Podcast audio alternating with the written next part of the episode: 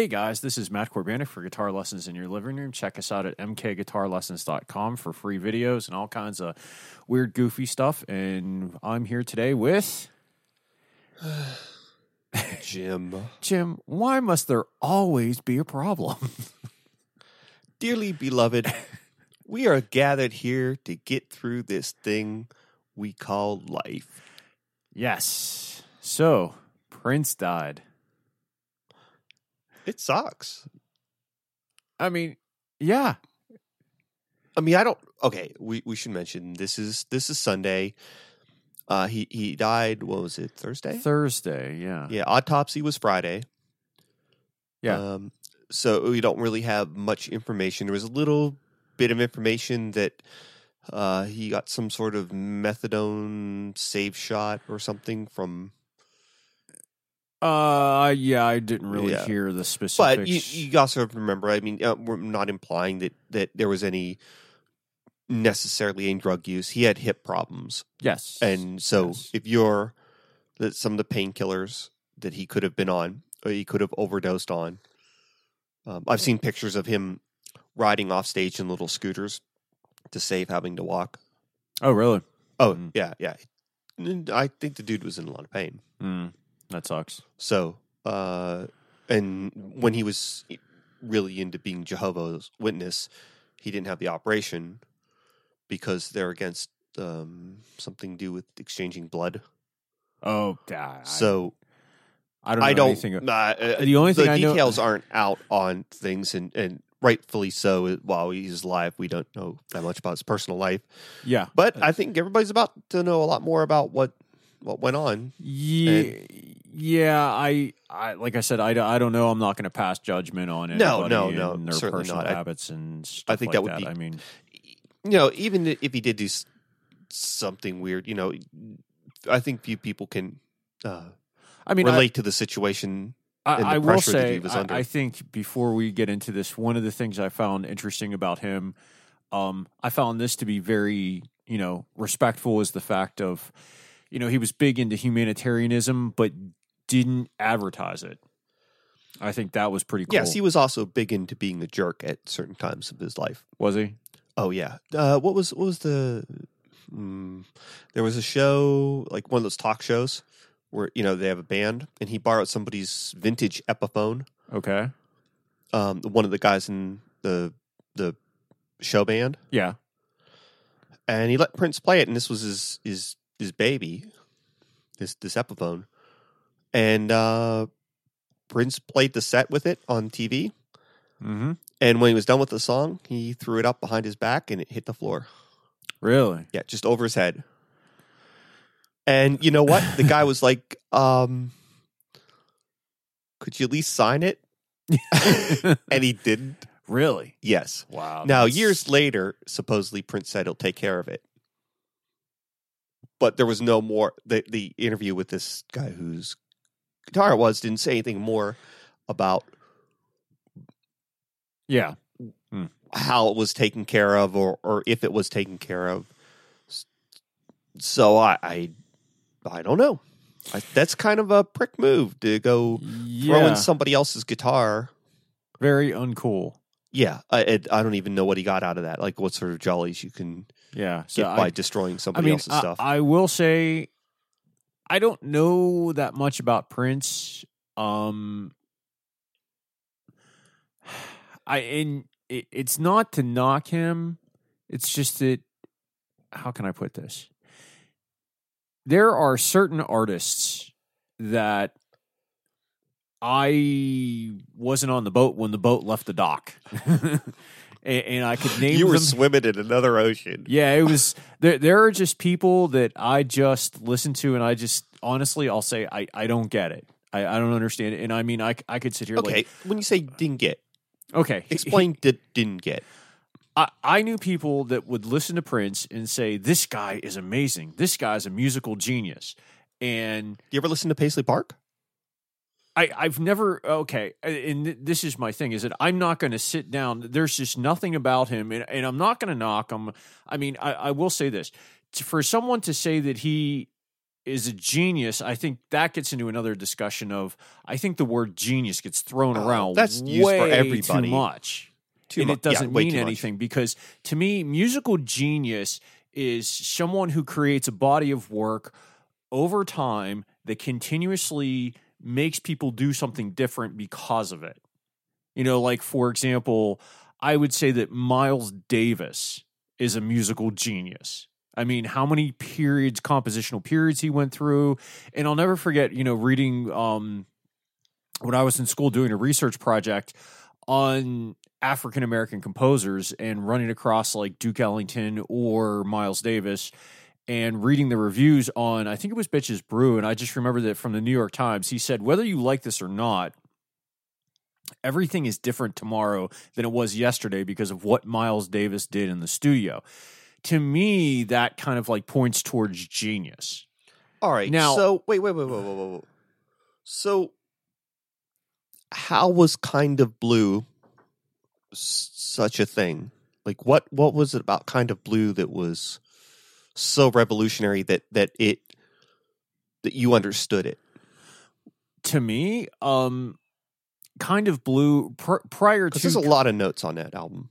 yes, there are a lot of notes on the album, but it was, you know, coming out of the bebop era where there was 50 million chord changes and this insanely fast playing, and then Miles Davis gets exposed to West Coast jazz, which is this more laid back style of jazz, and he sat down with another guy who I would consider a musical genius, which is Bill Evans, and they kind of devise new chord progressions. Like you know if you were to sit down and analyze like looking at so what it's only it's two chords you know and it's completely different than what anybody was doing. And that sparks a whole bunch of people to just approach composition in a different way. I don't i mean I, i'm not going to sit here and knock prince for what he was doing. I mean we had this you know just before we started recording this you were just saying oh but you've only listened to some of his pop stuff. Yeah I mean, I'll go with that. I, and I think that's where, like, getting back to my original point is that I kind of missed the boat on this guy. Is that like there are just certain people that never really spoke to me, that just never really, like I said, I listen to them, and I know people that love specific people, and I I could name a few of them, like Jimmy Buffett. I know people that Okay. yeah, like my neighbors, they, they love Jimmy Buffett. They will follow him around and they'll go to watch all these concerts and I'll go over to their house and they'll play me this stuff and I'm like, it's okay. Well, Um, Bruce Springsteen's another one. I just don't get it. I, I don't. I should say the, the, the album. I, when I said Paisley Park, I meant Around the World in a Day. Okay. I, I didn't. That was the album I was talking about. Okay. just a while ago. Because somebody's probably screaming at their Yeah. their Eh, iPhone right now. And I just, I don't know. And that's my whole thing with Prince is that uh, I, You see, that's that's sort of what Miles Davis was to me. Like kind of blue. I listened to it and I'm like, that's a really good demo. you guys should work on that stuff a little bit. Cause you could make that into some really catchy tunes. You got some good ideas there. It, it to me it doesn't sound fit. It just sounds to me like a, a demo tape. yeah, I, and it kind of was. I mean, I'll well, I mean, I that. understand that. And I can I can I can I, appreciate the talent that it takes to to to to come up with that stuff off the top of your head. That's not easy. It it's it's difficult to play that many notes and have them all sound like they live together in the same house. But to me, uh, there's some really catchy bits to it that I think could that weren't explored enough, and I think that you only catch those upon reflection of listening to the playback.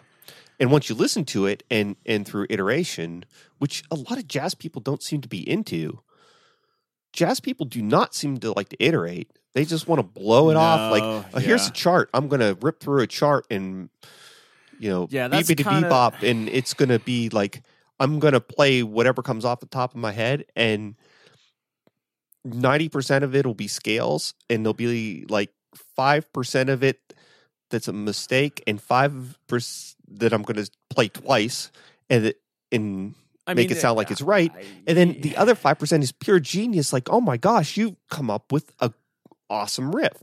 If you just Like you're you're so good. If you just thought about that for just a minute, just just just internalize that riff for a minute, you'd be able to do something spectacular with it. Yeah, and I I'm- don't see this whole thing of like, what's the big deal about ripping it off the top of my head? You know, I'm just just like tearing it out. I, I don't either. And I yes, jazz musicians approach it that way. We've even had I, I mean, I even remember in school having a discussion of what is improvisation. Because like you can sit down and discuss with like here here and this is exactly what I mean is that here in Pittsburgh, Duquesne University is like the place to go if you want to study jazz. Yes, and it I went to Carnegie Mellon, which is the place to go and study if you want to study classical music. or computer science. Yes. Okay. Let's give a plug for Jim's department. um, and I remember sitting down, but you know, in the guitar department at CMU, it's pretty small. Yes, So, and me, me and my teacher used to discuss how he would have these discussions with these guys at Duquesne. Is that they would say like, "Oh, okay, well, you know, I always improvise over like Satin Doll, uh, a famous Duke Ellington tune." yeah, yeah, yeah. Okay. And I mean, I've played that tune for 20 years. So to me, improvising over Satin Doll isn't like really improvising. It's like I kind of already know what's coming up.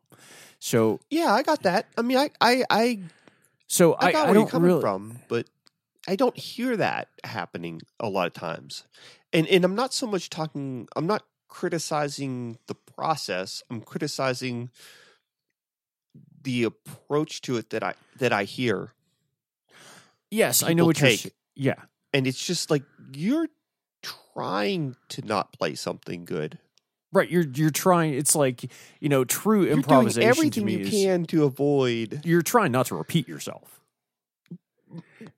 You- You're but like it's not it's even like, about repeating yourself. like, i- i- I mean, do you mean repeating yourself from like from the last last three measures that you played, or do you mean repeating yourself from the last three years of what you played?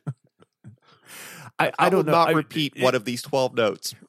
Well, I mean, and that's that. That's kind of the discussion. You know, when I sit down and I talk to my students, Good whenever they with that. yeah, it's it's very difficult to explain what is guitar soloing or soloing or improv in general. Because I mean, here's uh, you know, when I sit down and I explain don't have to any a problem student, against variation. I don't No, mind. well, like, I don't. I expect that when somebody plays something live, that it has to be exactly like it is on the album. There's some some very inspired alternative versions or, or covers of, of songs I think are as good or or better than the originals that I've heard. They Yeah. just just surprise the living crud out of me. Like and listen to anything that you know, like Bob Dylan that's been covered. You listen to it and you're like, oh my gosh, that's great. You listen to the original and sometimes you're like, huh, that's Yeah. interesting. yeah, I mean, just huh. I don't No, know. no disrespect to Bob. no, no. I mean, I'm that- just saying that, that some people have internalized that song. And once you've internalized that song, sometimes people can do some incredible covers of it. Oh, sure. And I don't hear it's it's what I hear with jazz sometimes is people almost trying to avoid doing that. Like I want to take it so far out there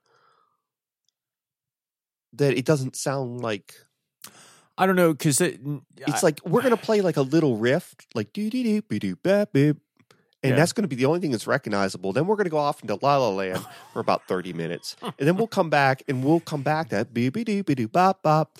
And then it's like we're going to repeat that one little phrase and we'll be like, oh, yeah, dude, that's the song. That's that's no, it. that's And no, it's I- like you just played six measures of what you of the melody and you're calling it the song and in between you just put like a bunch of scales Oh no, I I understand, and I uh, I always felt the difficulty with jazz is that there are a ton of jazz musicians out there, but there's only a handful of guys who are actually really good at it. yes But there's yes a, yes overabundance of like And I think that's guys that are just is- mediocre at best. that's the shame is that when you hear some people that are really good that that you you sometimes ha- turn them a deaf ear due to people who aren't so good they can you know play all the notes Mm-hmm. play all the right no, chords I'm with you 100. percent but it doesn't sound like and it doesn't sound like music it doesn't No, it doesn't sound like anything. it, sounds but like a it, it's all correct Oh yeah, You It's, pass. it's correct. It's it's uh, the timing's good. They they Mhm. practiced to a metronome. You know, it just it doesn't spark me as like wow. And it, so you're saying that's what Prince to you sounds like. It, it's like okay, I can recognize that that he has a bunch of excellent musicians. Yeah. but it never really spoke to you musically. No, it never did. I'm not hacking on him. I just it never really spoke to me. Um, I mean, I've heard him do the guitar solos, and I just thought, I mean, he's a solid guy. He's a solid musician, but I'm not gonna, like I said, people that I knew that put him on a pedestal of being a musical genius. I never thought of it that way. I never So thought you of it. You don't like way. the song like Raspberry Beret? It's okay. I mean, there's nothing wrong with it. Like everything from around the world in a day. I, I the whole ac- album I think is great. Same with Sign of the Times. and that's fine. It's just it, it doesn't speak to me. It doesn't really, you know, pull me in. Hmm. I, I, I Like- mean, okay. Can you point to something about it that doesn't? Like, nothing. what is it that's just like I'm losing grip with this? Like I can get with this part of it, but you're kind of losing me because of this part. I like I said, I'm, uh, I'm. I mean, it's okay if he comes on the radio. I'm probably. I mean, especially now because that's all I've been hearing on the radio has been Prince. Um, like I said, I don't know. It's not one specific thing that doesn't grab me. It's just he's just to me he was just another artist that I hear on the radio. I I don't really. I don't know. I, I can't really put my finger on. it. It's just that nothing that he really did spoke to me. That just you know I would think that this is anything. Batman, What? Batman. I Remember don't- you did soundtrack to Batman? Okay, I didn't know that. I'm just saying that nothing about him. You know, like I said, nothing about him It was would. it was the movie with uh. mm, n- nothing that he's, uh, and that's fine. You know, but like I said, this just it's not an insult. It's just that there's nothing about him that really like Jat like kind of blue doesn't speak to you. It speaks to me. I just I hear that and I just think this is an awesome album. Every every once in a while I, I listen to it again. And i think eventually this is gonna gonna click. And i find new things that i like about it but i still hear the same old like i i hear him think when he's doing it. And it's interesting from a performance standpoint you have to be pretty good to improvise like that. Yeah. But it still sounds like a demo tape to me. Okay. Like I can't get beyond that. It sounds like a demo. well, I mean, and that's how. I, and maybe would- that's what he meant. Maybe he's like, look at how good a demo I can do. And I, uh, you know, I just I I like iteration because it it, it it's I mean, you have tape which preserves a performance. Like you know, back then it was tape. Yeah. You know, digital. We'll, we'll call it just recording. Okay, you have recordings, and recordings allow you to to listen back to what you did and reflect upon that. And, and, you know, classical music sort of used to do that, but at a different pace. Yeah. Uh, you know, everybody would bar. Um, you can hear the swooshing sound. That's the air quotes that I'm doing right now. That's those are air quotes. Um, they would borrow from one another, and it was a form of iteration. And I think that's how some classical music hit its uh, its peak. So what you're saying is, is that what bothers you most about kind of blue is the fact that they just hit the record button and whatever they came up with, they came up with and said we're done. No, it's it's it's the it doesn't bother me from a theoretical standpoint. What bothers me is that that there's I find find little bits and riffs and I think are really interesting. And then it's like they drift away into something that's eh, less so. And it's like, wow, you, you were onto something and you just let it go. You didn't you So- didn't take it anywhere. It came by, you waved, you bought the t shirt. So it's just it, it's the approach to what Miles Davis was doing. No, not the approach. It's just that I hear so many little kernels of of of inspiration in there, and it's like some some. If I can hear it, take somebody like him who could, if if he were to listen to this, and and he would, I would like to hear. Uh, instead, okay, what he should have done is he should have done a kind of blue, release that, and that was a demo, and then he should do one called even bluer where he listened to kind of blue and figured out all the stuff that he really liked and worked on that and put it together into to something that would have just been a whole album of awesome. Or they could have called it kind of Jim. it sounds like to me like the problem that you have with Miles Davis is kind of blue is the fact that he didn't do it the way you would have done it. He didn't ask me. he trust me. we we both we we both work with Nathan Davis. Oh, we yeah. both work with I heard the stories. Yes, with Miles Davis. Yeah. You know what punch you in the studio? Yeah. I'll punch him back. Wouldn't hurt him. Well, okay, maybe I so. I mean, but oh. My thought with Prince isn't that I don't have any specific critique. It's just I I just don't get it. I, I don't I can't there's But nothing what is it that you don't get? it doesn't speak to me. It's not something that grabs me. It's like white toast. It's like you know wallpaper that I walk past every day. You know, it, yeah, that would be a perfect thing. A, a perfect analogy is that you know I, I always thought one of the most worst things that can happen as a musician is you can either be really good and you'll hear it and you'll want to listen to it over and over again, or you'll be really bad and you want to change the radio station. Prince for me kind of falls into the that abyss of like I probably would not even notice it was on the radio. I don't know why. There's nothing about it. It just doesn't grab me. I mean, we were just listening to the guitar solos in you know on YouTube of you Yeah, watch guitar this. gently weeps Yeah, and George Harrison's. And it was okay. funeral. I mean, I, don't hear that anybody would say, "What was it?" Somebody But what was he supposed to do? I mean, he he has like what the point was is that it was a tribute to George Harrison, so he didn't want to go way far out of left field because it's not about him; it's about George. So it's about his original solo, but making it into a celebration of the solo, and, and by celebrating it, he he lifted it up a little bit past from the you know the recorded version and turned it into a, Well, uh, all right. Let, let, let me stop you here because th- th- this is the issue that I've been coming across in the last few days. Your reaction to this is I've had this several times of like you're getting upset because it just didn't say anything to me, and you're like, "Well, how, how could this be possible? Why not? I can't." wait wait wait wait wait, wait. I keep telling you like you were just when I said no I'm, uh, but i'm not saying this proves that prince is the the best guitar player no, in the I- you- world You, just said, "Well, this guitar solo." You have to understand. I, I, I understand the guitar solo fine. I just thought it was okay. i think it's it's like did, no I mean, no, it- no it was okay. f you now listen this is my point. You're upset with me, here's this is the thing, and I'm saying this to the world that I don't understand is that like, why does everybody get offended? And when I say that he, he was okay, just give me a minute to tell you why you're wrong okay.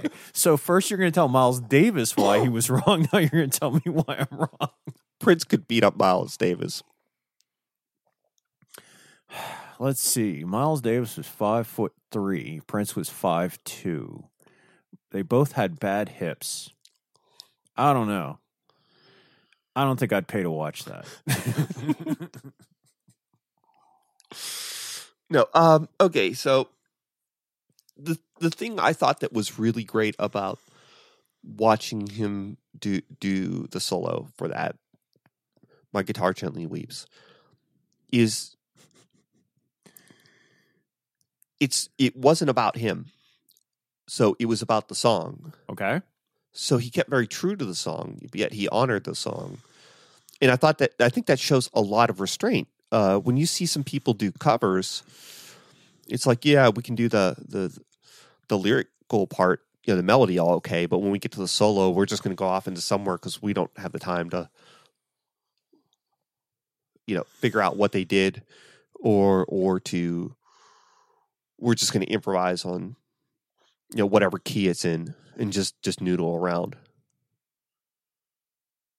It's it's like it's a bad cover of the song. Okay. okay, and I think what he did showed incredible uh, uh, restraint and and talent and maturity and respect. Okay.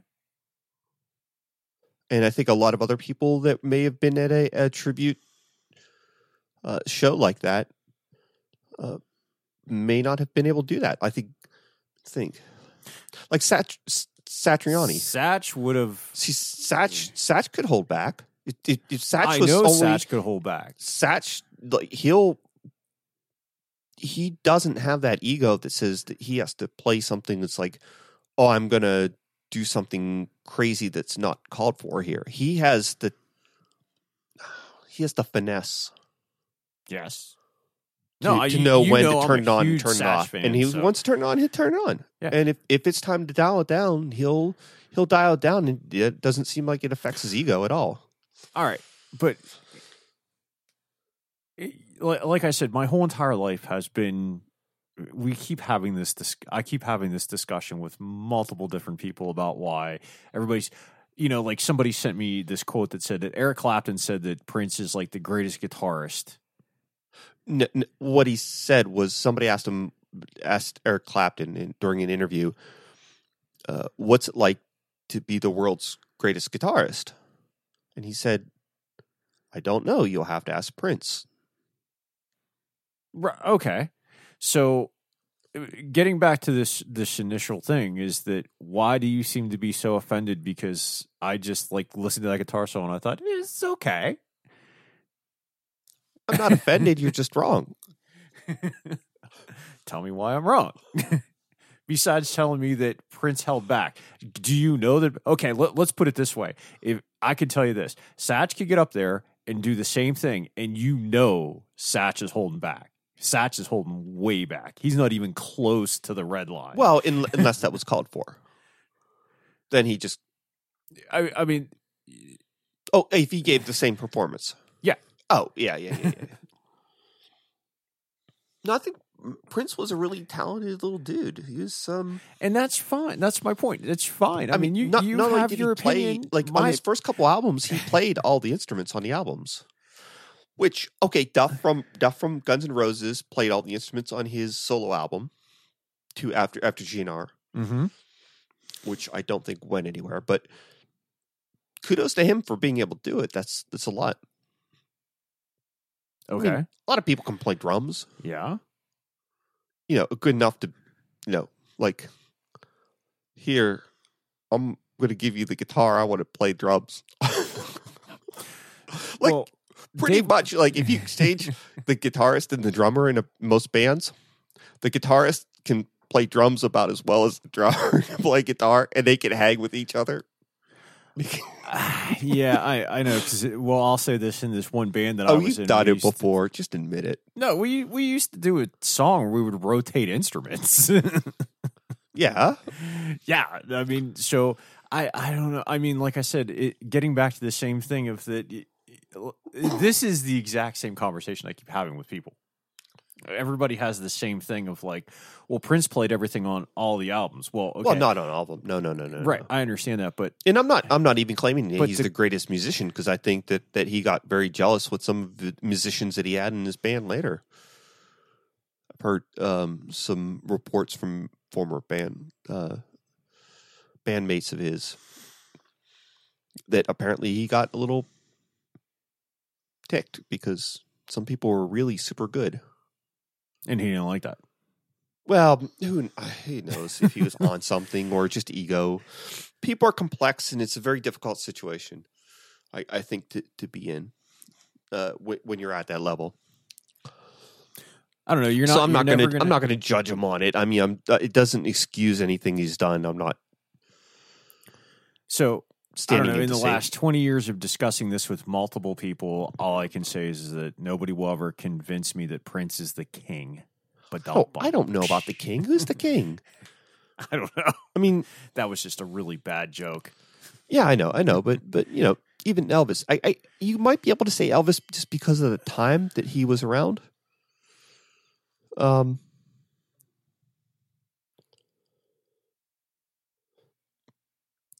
he really was one of the, I I guess one of the first mega stars. I had a friend who whose whose grandmother grew up in Kentucky. I mean, backwoods. We're talking like in the Mhm. hollers Okay. where people like strangers would get shot.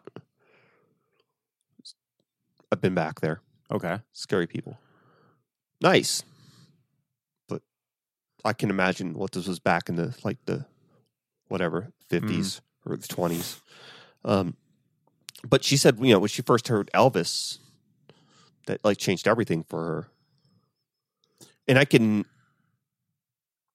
being from the big city, you know, I it's tough to see it here, but when you start going down there and you start to see the old cabins in the woods and you know, realize like what these people had and and the the mining towns that were around there, you know, near Hazard, Kentucky and which is so built up now, but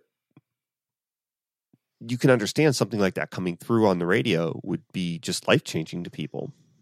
So I can understand why he was called king because he was it was not only a confluence of his popularity and his musical ability, but also of technology with radio. No, that's And it's just like uh, that hit everybody like a ton of bricks. sure. I mean, you know, Segovia, same thing. First guy to make classical guitar recordings. Yeah, yeah. Then he got widely distributed, and he became God. And it's like you know, it's it's not that there wasn't twenty other of, of them in the No. world. Hmm. It's just He, he was the guy that was at the He right was the place guy, the yeah. right, the right place at the right time with the person that just thought, hey, if I recorded this, then everybody would be able to listen to this in their house instead of having to go to a concert hall and wait for somebody to come through town. Yes, yes. I, I, I think maybe Prince was a lot like that too. You know, he was one of the few people that, um, well, you know what? Maybe he's a little more exceptional than that because there's not that many people that are that much multi instrumental instrumentalists. Uh, not only can can he play so many instruments and play them well enough to make an album Mm-hmm. or make albums, and to write so many songs, and to sing so many songs, and to be able to put on the stage show. I mean, his his dancing ability, his stage presence. That's a rare thing you see in anybody. I mean, you look at Michael Jackson, and he didn't play. No. He sang. Yeah. He could dictate music, as in, you know, he would sing out the the melody or sing out a beat, um, and he would use that to communicate to his music- musicians what he wanted. But he couldn't really touch the um, the instruments and, and do anything with them. But you have Prince that you know wrote, played, and could perform and did all all of them really excellently. so did Paul I mean, Stanley listen to his voice, Kiss. huh? So did Paul Stanley from Kiss. He didn't play everything. No, but he could tell everybody what to do. No, but I'm saying that there's, it's a rare individual that can do as much as he was able to do. I mean, when you listen to Prince's music, especially the, or, well, especially the early stuff, but even the later stuff, what you're getting is essentially 100% Prince. There's not as much collaboration as you have with other bands. Other bands are more of like a collective because you, you have other producers, you have other arrangers, you have other lyricists. Um, you know, most any any pop stuff now, you, there's other people that write for for these pop stars. You're not really, you're just getting the performance from them. With Prince's music, you're really getting 100% Prince. Uh, you know, even with Zappa, well, I think it's very similar with Zappa. Few musicians that can do as much as those two did. Now, Zappa did more arranging rather than oh, I didn't than playing all the instruments. Yeah. But you know, he also wrote everything. He performed on all the songs. Mm-hmm. He what you hear on the albums is pretty much all Zappa, even though he's not physically doing all the instruments. It's pretty much when you hear Zappa, it's Zappa. I don't know. I you don't have Well, to like I- Prince. I mean, I, I don't even know I'm if you've heard s- enough to, to really know. And you know what? The, he supposedly has a thousand songs in the vault. So maybe there's some of his best stuff is in there. I don't know. I, I don't know. Like I said, I mean, we'll find out. And it's really, it's not going to bother you to, f- because you're not going to be waiting in that much no, anticipation. it's- no, I have no. Like I said, it's. I mean, I've had this discussion multiple times, and I mean, it's my own opinion. and. I wouldn't just- trust what you what you heard on the radio back in the day as being authorita- authoritative upon what is good Prince music. That's just the junk they played on the radio, which for a lot of people is junk. Like when I listened to Steely Dan, stuff I heard on the radio, I was like, eh. When I heard Steel, Steely Dan album, I, I love Steely Dan. okay. It's uh, I I really love Steely Dan, but I, it never if it if just the stuff was on the radio never really caught me as like oh my gosh this is great. Number one, it sounds like Dookie because the radio always sounded bad, but it was it was so out of context that it's just it wasn't impressive. And like I said, when I actually heard a real complete album of theirs, I was really impressed. And maybe that's what you need to do is to actually hear uh, a complete work of his Maybe. to appreciate it. so You, you got little flies. I got a little fly microphone. going on my nose. It's it's Um, it's starting to be summer, and Yeah. I think we're getting mosquitoes. So we're getting something. So you were telling me about a uh, pedal, Oh, my, my my new toy. your new toy. Yes, Electro Harmonics Microsynth. So tell us It's a little about it. beastie. Well, it's it's just it's it's called a microsynth. It's a little analog pedal. Uh, unlike the Pog, which is the polyphonic octave generator pedal that they have, the Pog Two. Mm-hmm. Um, this isn't like a pitch shifter or anything. What it, it's like an octave pedal where you can you play into it. It produces your original signal, an octave below, an octave above, and then a square wave version of your your signal, which is like a really buzzy, sizzly sort of distortion sound. And you can mix those together. So you can get rid of your original signal and just put like an octave below and an octave above. Uh, and, and you know maybe just a, like a little bit of brightness you can mix in that square wave. Uh, but what makes it unique is then you have a filter section afterwards. So you have like a start and stop for a sweep. So when you hit a note, it goes you- almost like an auto wah. Okay. Um, you can have it so that uh, it gets rid of the. It swells into what you play, so you lose the attack. So it goes like wah wah wah. Yeah, you you were showing me Yeah, um, yeah, yeah. the demonstrations before. Like it gives you more of a bowed sound. Than Yeah, it it's- it's- a, it's- picking sound. It's it's like a synthesizer, but it's it's just a heavily processed guitar sound, Mhm. and it's all analog. What's going on? So you have all the little bit of glitchiness and oddities that happen with uh, something that's i- so imprecise. Like when I played the the Pog two or the Pog, um, I could tell that was a digital pedal immediately Okay. because I went to try it. And I'm like, oh, this is this this looks really cool. And I'm like, mm, I don't know this this this sounds like a digital pedal to me, and I held off on getting it. Uh, I mean, like I get all my stuff used, so Okay. it's it's just whatever I run into. Uh, so I looked it up, and it's like, oh, yep, it is a digital pedal. I'm like, bada bing. ears are right. Um, all those all those years to sit in front of a Marshall. Yeah.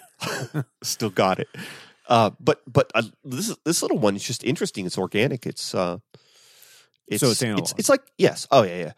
I mean, it still sounds like a pedal distortion, Mm-hmm.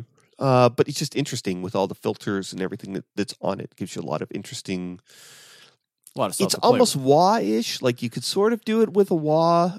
The filters, you know, sometimes it's it, you can make it sound like there's an auto wah happening. Sometimes it sounds like a distortion box. Sometimes it's like a combination of all of them. Sometimes it does sound really like a little synthesizer. okay. Um, it's just interesting. I mean, there's some demos on it. Electro-Harmonix has been making it for a while. I mean, they've they've shrunken the pedal a little bit. So you like it? Yes, yes, I'm I'm I'm pretty happy with it. Okay. Uh, cool.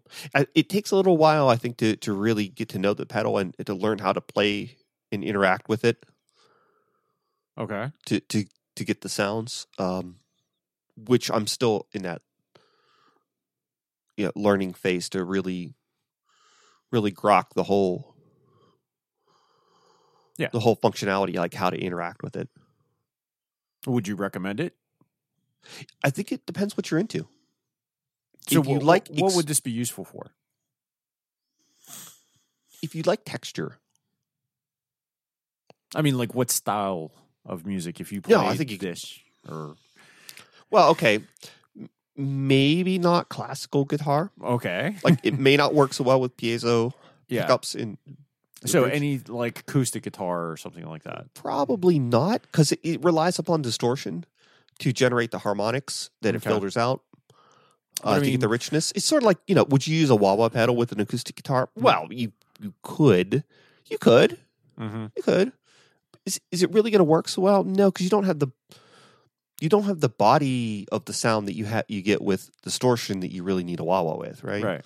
Like you need that that sustain that that um Okay. But Bigger like, sound. I mean, would it be good for funk band, blues? oh band, yeah yeah yeah I think any of that any of that like progressive metal stuff like oh that? I think it'd be great okay. yeah yeah I think uh, you can use it however you want um I, I don't think you're it's it's not like or one trick pony Oh, I've heard that- one trick pony pedals like there was this one called what like rainbows and unicorns or something sparkles and unicorns some, from some place in Ohio Okay.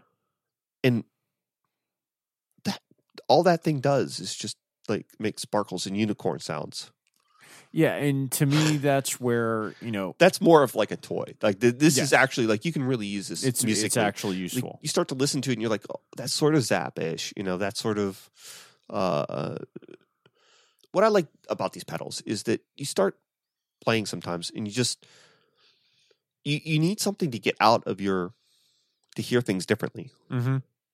and you need something that that that tweaks your playing in in a certain direction you know like uh, when you're playing with some of these effects uh you have to change how you approach the instrument you know how you approach the string when you're playing Yeah. You know you, you some things you, you want to be more, more legato with you know other things you need to be more precise and sharp and and not let other strings ring Mm-hmm. other times you want to um, let the two blend. You know, when you're playing it just by itself, you your sound changes how you play. Yes. So when you, you throw something like this into the mix, this is forcing me to to do something different. Like the the Miku pedal that I have. Okay. That's the the one that sings. Yes. Yes. The little yeah, Japanese we, girl? Yeah, we were checking it out. Yeah. The last time I was over at your place. That's another one that forces you to play differently because it's like, oh, you're not going to be playing a million notes. Right. No, that was the first sound thing like I noticed. Yeah. Yeah. It's not really going to do anything. But if you slow down and, and it forces you to pick different notes because it's like, I'm going to have to let this breathe a little bit. Hmm. And but a regular guitar amp, it doesn't care. Like it'll let you do it either way, right? But you throw something like this in that that says, nope, you got to do this. Yeah, you have right. I, I know what you're saying is that it can be. I don't know. I mean, when I tried that pedal, I mean, it's in a way it's confining, but in a way that's it's Yeah, it's not to be used for everything, but it's like to like if you're if you if you're in a rut, you throw that on, and all of a sudden you you're someplace else.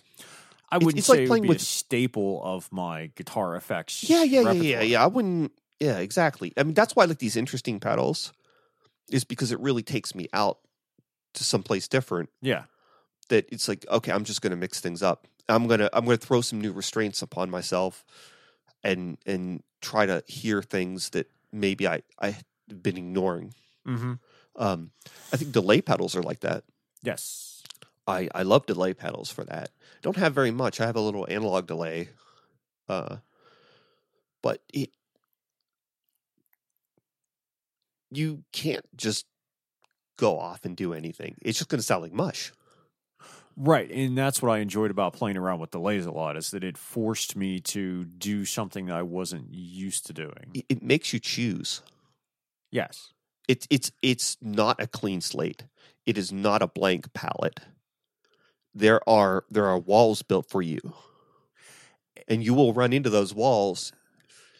And if you you have to play by its rules. Right, and that's what I found to be creative is that, you know, when you're put into a box like that, you just, you know, you have to be creative to work within that box, which like you said can bring out something brand new Yeah. out of you. You may not want to live in that box, but it's a good place to go. No, I mean the, the it, this was always funny. I remember uh, reading about I- Igor Stravinsky, and he talked Okay. about um, composing in like a Baroque style, and he he enjoyed doing that. Now, for people out there who don't know about Stravinsky, he was one of the pioneers of atonality, where basically there are no rules to whatever you can do whatever you want. There's And- a tone, but we threw it out the window. yeah. but um he enjoyed doing composing in like say a baroque style which has a very a lot of Yes. rules to it and he said the what he liked about it was is that it forces you to be creative with what you're doing whenever he was doing say he was composing you know his ballets like uh a rite of spring or something like that where it was very rhythmic very a lot of time signature changes in atonality he could just do whatever he wanted and and that's how I felt when I was playing around with the delays. It puts you in a box, and if you want to do something with it, you have to be creative within that box, which, like I said, Yes, can bring you yes. into a new to a new place. And the the Baroque's a good example too. I mean, it's it's that's more like saying you know uh, a, a Beatles song versus a Metallica song. Mm-hmm. You know, both use electric guitars. Yeah. but they use them in very different ways. Oh yeah, Like, what would you do in one style doesn't sound good in another.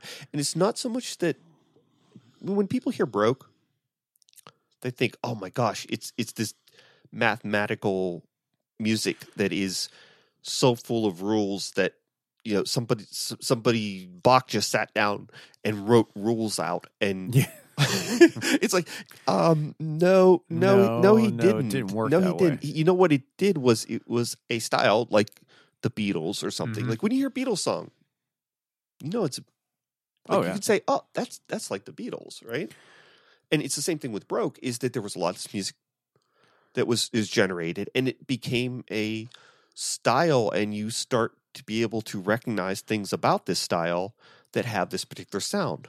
Like you know rap music sounds different than than metal many times. There's some mixing there but but you know what i'm saying is that, that these rules start to come out that oh well this baroque style has this happens this sort of progression or this sort of voice leadings or these sort of you know no parallel fifths. You know it's it's No, I, that's I- where it all comes from i'm not telling you i'm telling like telling the world. all yeah. yins people on the other side of the mic No, I, I definitely. I mean, one of the things that I found out is um, when when we were studying music theory, we were pretty lucky to work with uh, Doctor Mo yes yes we were because not only was he, I mean, besides the fact, and I tell everybody this is that he, this guy's like a real composer. He Yeah. is. He's a real. He's not a theory teacher. He's he's teaching theory because he enjoys it, but also, you know, like when I talk to other people that go to like different music schools, they were surprised that we had to, our assignments were to write something. Yeah, what did I do? Groundhog? You did, yeah. And that was what Pitt Music Department was all about. Was you know we want I did, you I guys did to- something about like a it was I can't remember what I called it though. It wasn't Groundhog Romance. I don't remember. I remember you Like what the one movement was compilation. yes, yes, I remember that. What about like the first move I think was like first But- date or something. But I remember sitting there one time with um my old roommate Jeremy. Remember him? Yeah, yeah. Yes. Anyway, Groundhog Wedding. That's what it was called. was it okay? So I remember It was all it was all all the movements were like stages of the relationship yeah, yeah, yeah, yeah, up yeah. in into the wedding. So anyway, I remember he brought in um my old roommate brought in a you know one of his theory projects and, And I don't know why I said ground why I made it groundhogs. I- it just what struck me. so I, I just remember that you know he comes in and he wants to just rewrite all the rules of theory. You can do that. That's But what people do sometimes. well, It's he- like effects pedals for for Well, classical hold, musicians. Hold on, hold on. Let me tell you the story. So, you know, he just starts doing whatever is what he was doing. And Dr. Mo was like, Why are you doing it this way? And he said, Well, I don't like You're fo- an idiot. Yeah, basically. and he said, Well, I don't like following the rules. And I remember um so I'll write my own set of nonsense. yeah, and so I remember um, Dr. Mo threw the theory book in the middle of the table, and he was like, "Okay, what came first? Did Bach sit down and write a bunch of rules, or did he not care but was an awesome musician, wrote a bunch of music, and somebody else figured out what he did?" Yeah, more or less. I'm Yeah, sure Bach no- eventually was like, huh, huh, hmm. I- it- This is interesting. I'll. I, seem to. This is the way it works. I'm sure he he he saw I- stuff. I mean, he was I mean. I, I remember Eric, Dr. Mo would say, but he didn't. He, didn't sit there really and like stir a pot and, and No, spells I, come he out. even talked about like Dr. Mo always talked about like these, you know, Strauss and Beethoven. And all these. He did, he always said they didn't care whether they were following the rules or not. They didn't really. They no, they thought they were breaking it. Yeah, and It, it's it's just like 80s 80s you know metal where everybody's going chugga chugga chugga chugga chugga chugga and they're like yeah we're doing something different it's like no you're all chugging on E no, but his point was is that you know. W- when you're studying music, you're looking at these books, and it's just like you know he. My old roommate was approaching it as if it was the man beating you down type of scenario. You know, yeah it's because you know when you're 19 years old you know everything um, but you know like he was trying to explain to explain to him was is that the, the purpose of theory is teach you how to think in musical ways. Yes. You know and so like getting back with stravinsky and this was always the difficulty too whenever you listen to atonality is is that since there are no rules it could uh, sound really crummy. And you could sit there and go like, you know what "Ooh, that's i think that's what it is is like when you start to when you start to learn these rules and try to make music that that conforms to these rules that's why a lot of stuff that you write sucks so bad yeah is because you're writing to the rules you're not writing to the music you're not you don't have it in your head what the music sounds like you have it in your head what the rules are and you're algorithmically applying it without any sense of taste or or good judgment Because no, I, I agree. the yeah. rules don't tell you what sucks no, they just tell you. What, and also, like you said, not only were we appl- applying it in an algorithmic situation, it was also for a grade. yeah So- you always listen to your stuff it's like it's a lot more fun that way Well, yeah, I know, but you know, in all reality, when you're a performance major, I remember in you know when I was at CMU as a grad student, part of my assistantship. Well, I mean, I was get- as a guitar major, I was getting kicked around, but I remember like grading in you know theory one music, and I I could put it into piles. I, I didn't even have to ask them like, what was your major? You know, composers were doing that. They were getting Okay. up with all these screwy things that were like, yeah, why would you write a fugue in seven eight and start it on three? Because yeah, because because I I can make it fit the rules, and it's like yeah, you can't you can't make it. You're not making the- it sound good. No, I always said that the composers, the comp- the composer made the composition majors, they were going to rewrite how you know. no, no, I know what you mean. Yeah, I mean, they, mean, were going to they rewrite were the gonna rules of music theory Yeah. in their first class they were taking. Performance majors, they pretty much followed the rules and handed it in because they didn't really care. they're like I'm just gonna read it. I'm, never I'm just going to do this because I want to go and practice. in, all reality, I mean that's kind of what it what you know what it's all about. Did did Prince's stuff sound like that to you? Does it sound like formulaic, like funk to you? Not really. I don't. I don't know because you know It's I, just- I will give you that there's a, a good bit of difference between Prince and P Funk.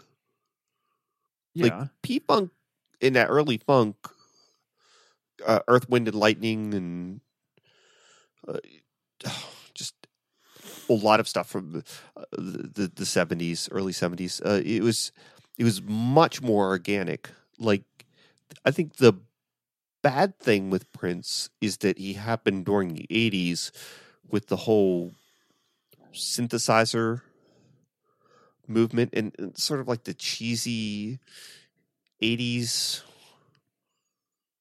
um, synth sounds that that now make it sound a lot more dated. Whereas if you listen to the early, you know, Parliament funkadelic stuff, it's it holds up because it's really organic. Like the analog synthesizers that they Yeah. had back then were just so rich, and and you really played them. Unlike the the early MIDI stuff that just and early samplers that I th- think are frankly uninspiring, especially when they get used so much throughout like the entire song. It's just like it's almost sounds it's just a loop sort of sound. It's I- very naive and is is that what you hear? Not really. I mean, I I can't really like I said I can't Because I my- hear that if if that's what it is, like I can I can agree with you on some of it, you know. Not all of his stuff. I, I I don't know. I mean, you know, er- eh, and like I said, I've had this conversation multiple times with people what it is, and I can't really put my finger on it. Just like I don't know. I also thought Titanic was a dumb movie, no, I never saw Titanic. or um, there's just certain things that you know. That look I- like a dumb movie. it is, yeah. I mean, the first time. I'm like, I know how this ends.